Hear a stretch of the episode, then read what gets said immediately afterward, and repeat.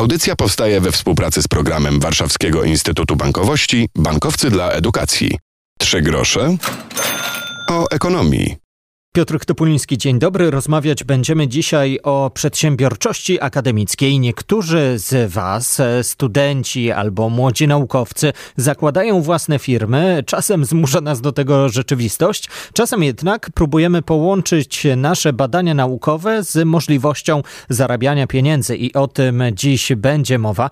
Przedsiębiorczość akademicka to momentami hasło modne. Spróbujemy Wam je nieco przybliżyć, tak by nie brzmiało to też jak jakoś bardzo wykładowo, jak przekonuje nas Przemysław Dubel, dyrektor Uniwersyteckiego Ośrodka Transferu Technologii Uniwersytetu Warszawskiego, przedsiębiorczością uczelnia musi się zajmować, bo tego obecnie oczekują od uczelni studenci nie tylko merytorycznie i mówić, co to jest przedsiębiorca, jakie są definicje przedsiębiorczości, ale wspierać ich praktycznie, czyli pokazywać ścieżki, że w rzeczywistości to jest ten okres, gdzie student też ma prawo już zastanawiać się nad tym, czy nie spróbować szansy własnej na rynku, czy nie spróbować założyć tej działalności gospodarczej. No a jeżeli już ją będzie chciał założyć, to na jakie ryzyka może natrafić. I to jest, ja uważam, bardzo ważny element funkcjonowania uniwersytetu z perspektywy wsparcia studentów właśnie w tą wiedzę. W tą wiedzę, żeby może nie do końca należy bać się tego wilka może warto zaryzykować, warto poświęcić swój czas, bo powiedzmy sobie szczerze, że student będzie musiał wtedy wykonywać, e, e, można powiedzieć, równolegle dwie rzeczy, a mianowicie i prowadzić swoją działalność gospodarczą i studiować, prawda? Co nie jest wcale takie łatwe. Ale myślę, że warto, e, myślę, że projekty, które ja prowadziłem, pokazały co? A mianowicie studenci mają świetne pomysły. Widzą o wiele mniejsze ryzyka niż ja bym mógł to powiedzieć ze swojego już kilkudziesięcioletniego doświadczenia. I to jest ten implus. No i pewnie obserwacja tych ryzyk ze strony uniwersytetu jest w stanie im też pomóc. E, jednym z takich widocznych rezultatów e, działalności Uniwersyteckiego Ośrodka Transferu Technologii jest e, powstanie spółek spin-off, czyli takich spółek przy Uniwersytecie spin-off UW, czyli spółek, które mają w sobie większość, e, większościowym udziałowcem są w nich naukowcy, ale mniejszościowym udziałowcem jest uniwersytet, który pozostaje też stroną i pomaga po prostu w ich działalności. Jak takie spółki powstają, od kiedy, ile ich mniej więcej teraz na uniwersytecie jest? Więc tak jak już zostało powiedziane, jeżeli byśmy się popatrzyli na całą historię e, UOTT, e, to będzie ich już około 30. Natomiast e, prawda jest taka, że taka spółka powstaje w momencie, jak pracownik naukowy, który zabezpieczy, bo to jest bardzo ważne, co teraz powiem, zabezpieczy w sposób prawny swój wynalazek, przejdzie do kolejnego etapu, czyli przejdzie do koncepcji, a mianowicie chęci otworzenia własnej działalności gospodarczej. I teraz teraz pytanie, czy to ma być tylko i wyłącznie jego działalność gospodarcza, czy może być właśnie przy udziale uniwersytetu, przy udziale uniwersytetu tworząc właśnie spółkę spin-off. Prawda jest taka, że to wszystko zależy od biznesplanu, to wszystko zależy od tego, jak się chce funkcjonować, to wszystko zależy od tego, czy w rzeczywistości chcemy można powiedzieć, być tym tylko i wyłącznie prywatnym właścicielem, czy chcemy funkcjonować właśnie tak jak spółki spin-off, czyli większościowy udział założycielem, mniejszościowy udział UW. Dodajmy, że ostatnio zarejestrowaną spółką na UW przykładowo była firma pracownika Wydziału Zarządzania zajmująca się grami planszowymi. Tak więc przestrzeń jest otwarta i nie tylko umysły ścisłe mogą zakładać własne firmy. Często kwestia pieniędzy jest pewną blokadą, e, która sprawia, że naukowcy, zwłaszcza ci młodzi, decydują się opuszczać uczelnie i iść choćby do sektora prywatnego. Co zrobić, by pieniądze pozostały na uczelniach, w firmach zakładanych przez studentów, przez młodych naukowców, na uczelniach właśnie? Pyta nasz reporter Bartek Perguł, a odpowiada profesor Jacek Jemility. Ja osobiście uważam, że nauka w naszym życiu jako społeczeństwo jest bardzo ważna i uważam, że moją działalnością muszę też pokazywać to, ponieważ ja akurat pracuję w takiej dziedzinie, gdzie dość łatwo jest to pokazać, że nauka jest potrzebna dla społeczeństwa, a w związku z tym warto ją wspierać, warto naukę finansować. I choć spółka funkcjonuje od 2019 roku, no to ta komercjalizacja, ten pierwszy styk z komercjalizacją to był w roku 2006-2007, kiedy tworzyłem moje pierwsze zgłoszenia patentowe. Później nadszedł właśnie ten sukces komercjalizacyjny w związku z, z współpracą z firmą BioNTech i odsprzedaniem przez uniwersytet licencji tej firmie. Ona to wykorzystała w kilkunastu badaniach klinicznych nad szczepionkami przeciwnowotworowymi.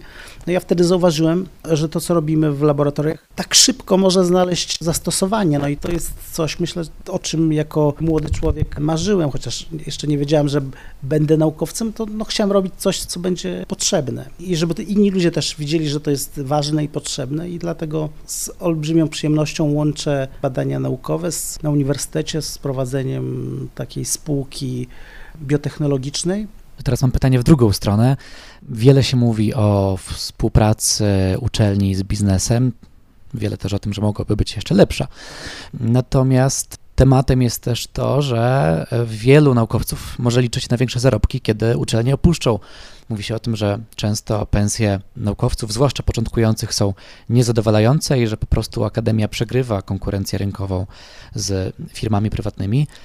Pan pozostał na uczelni, a więc mam pytanie o tę motywację w drugą stronę. Co może e, naukowca właśnie w obszarze nauki na uczelni trzymać?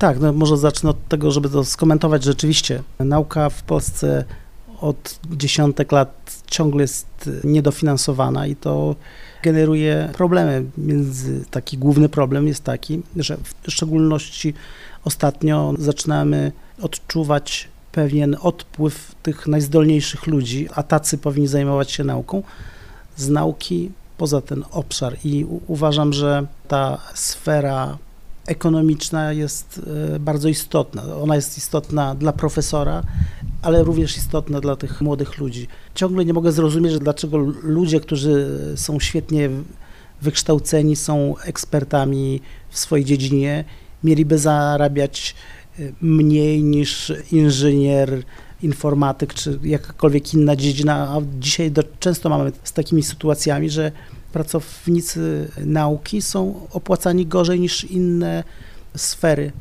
mimo że uznaje się, że, że to w nauce powinni być ci najzdolniejsi ludzie. Na pewno pokazanie, że na nauce i w nauce można zarabiać więcej, jest też ważne, dlatego żeby zapewnić sobie dopływ młodych, zdolnych ludzi, którzy mają prawo też do normalnego życia, do zarabiania przyzwoitych pieniędzy, żeby stać ich było na utrzymanie rodziny i satysfakcjonujące życie poza tym głównym obszarem swojej działalności. Nasza spółka powstała 7 lat temu. Dosyć intensywnie obserwuję to, co się dzieje. Śledzę zachodzące zmiany. Mówi Bartkowi Pergułowi doktor habilitowana Anna Wójcicka z Warsaw Genomics. To jest spółka Spinout na Uniwersytecie Warszawskim. Czuliśmy się jak tacy kompletni pionierzy. To znaczy, tak jakbyśmy, e, może nie chcę powiedzieć, e, przechodzili przez ścianę, bo to nie jest tak, że był duży opór materii, natomiast właściwie o wszystko musieliśmy zadbać sami o notariusza, o prawników, o księgowość, o ogarnięcie całego procesu od koncepcji spółki do ostatniego momentu, jakim było podpisanie umowy, co de facto jest dopiero początkiem działania. Ja czułam bardzo duże takie wsparcie, nie wiem jak to nazwać, emocjonalne w takim kontekście, że chyba jednak uczelni zależy na tym, żeby nasza spółka powstała, natomiast no nie do końca to wsparcie miało miejsce jakikolwiek realny realne działania administracyjne. To, co się na pewno na uczelni zmienia, to jest wdrożenie takiego myślenia przedsiębiorczego już na etapie studentów, czyli to, że w ogóle studenci mogą wziąć udział w takich kursach. Jak po raz pierwszy przyszłam do inkubatora, to tak sobie myślałam, Boże, ja się zaraz zapiszę na te zajęcia z przedsiębiorczości, mi to się teraz przyda.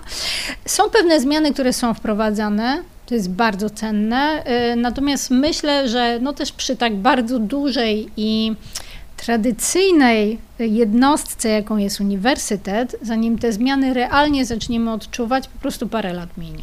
Które byłyby priorytetowe dlatego żeby młodym naukowcom, naukowczyniom rozwijało się lepiej, znaczy szybciej po prostu się przechodziło tę drogę od nauki do komercjalizacji. Nie wiem, czy szybciej, może sprawniej. Pierwszą rzeczą, którą chciałabym zaznaczyć, to to, że naprawdę nie każdy naukowiec musi przejść do komercjalizacji i dajmy sobie też do tego prawo. Nie każdy jest do tego stworzony. Dobrze wykonywana nauka na uniwersytecie też jest bardzo ważna, aczkolwiek też wymaga trochę przedsiębiorczości, bo też trzeba zadbać o to, żeby mieć grant, też trzeba zadbać o to, żeby wymyśleć i zrealizować dobry projekt. Natomiast jeżeli chodzi o sam proces takiego przechodzenia z uczelni na tak zwany rynek, no myślę, że najważniejsze jest to, żeby ten rynek w ogóle dobrze poznać. Czyli jedna rzecz to jest to, żeby sam biznes wiedział więcej o tym, co się dzieje na uczelni, ale też to, żeby studenci, doktoranci, może młodzi naukowcy wiedzieli więcej o tym, co się dzieje na rynku. I tutaj z perspektywy studentów, no myślę, że to, co przychodzi mi przede wszystkim do głowy, no to są jakieś bardziej zorganizowane kwestie staży w większej liczbie dużych firm związanych z daną branżą, bo nie ma lepszej współpracy nie ma lepszego takiego bodźca do wymyślania projektów niż współpraca jednego człowieka z drugim. Znaczy trzeba się poznać, żeby pojawiła się jakaś iskra, żeby pojawiła się chęć do myślenia i dalszego działania. Wydaje mi się, że temat przedsiębiorczości akademickiej powraca do nas cały czas i my cały czas zachęcamy do tego, by przedsiębiorczym być. To zestaw różnych cech, o których mówimy również w audycji.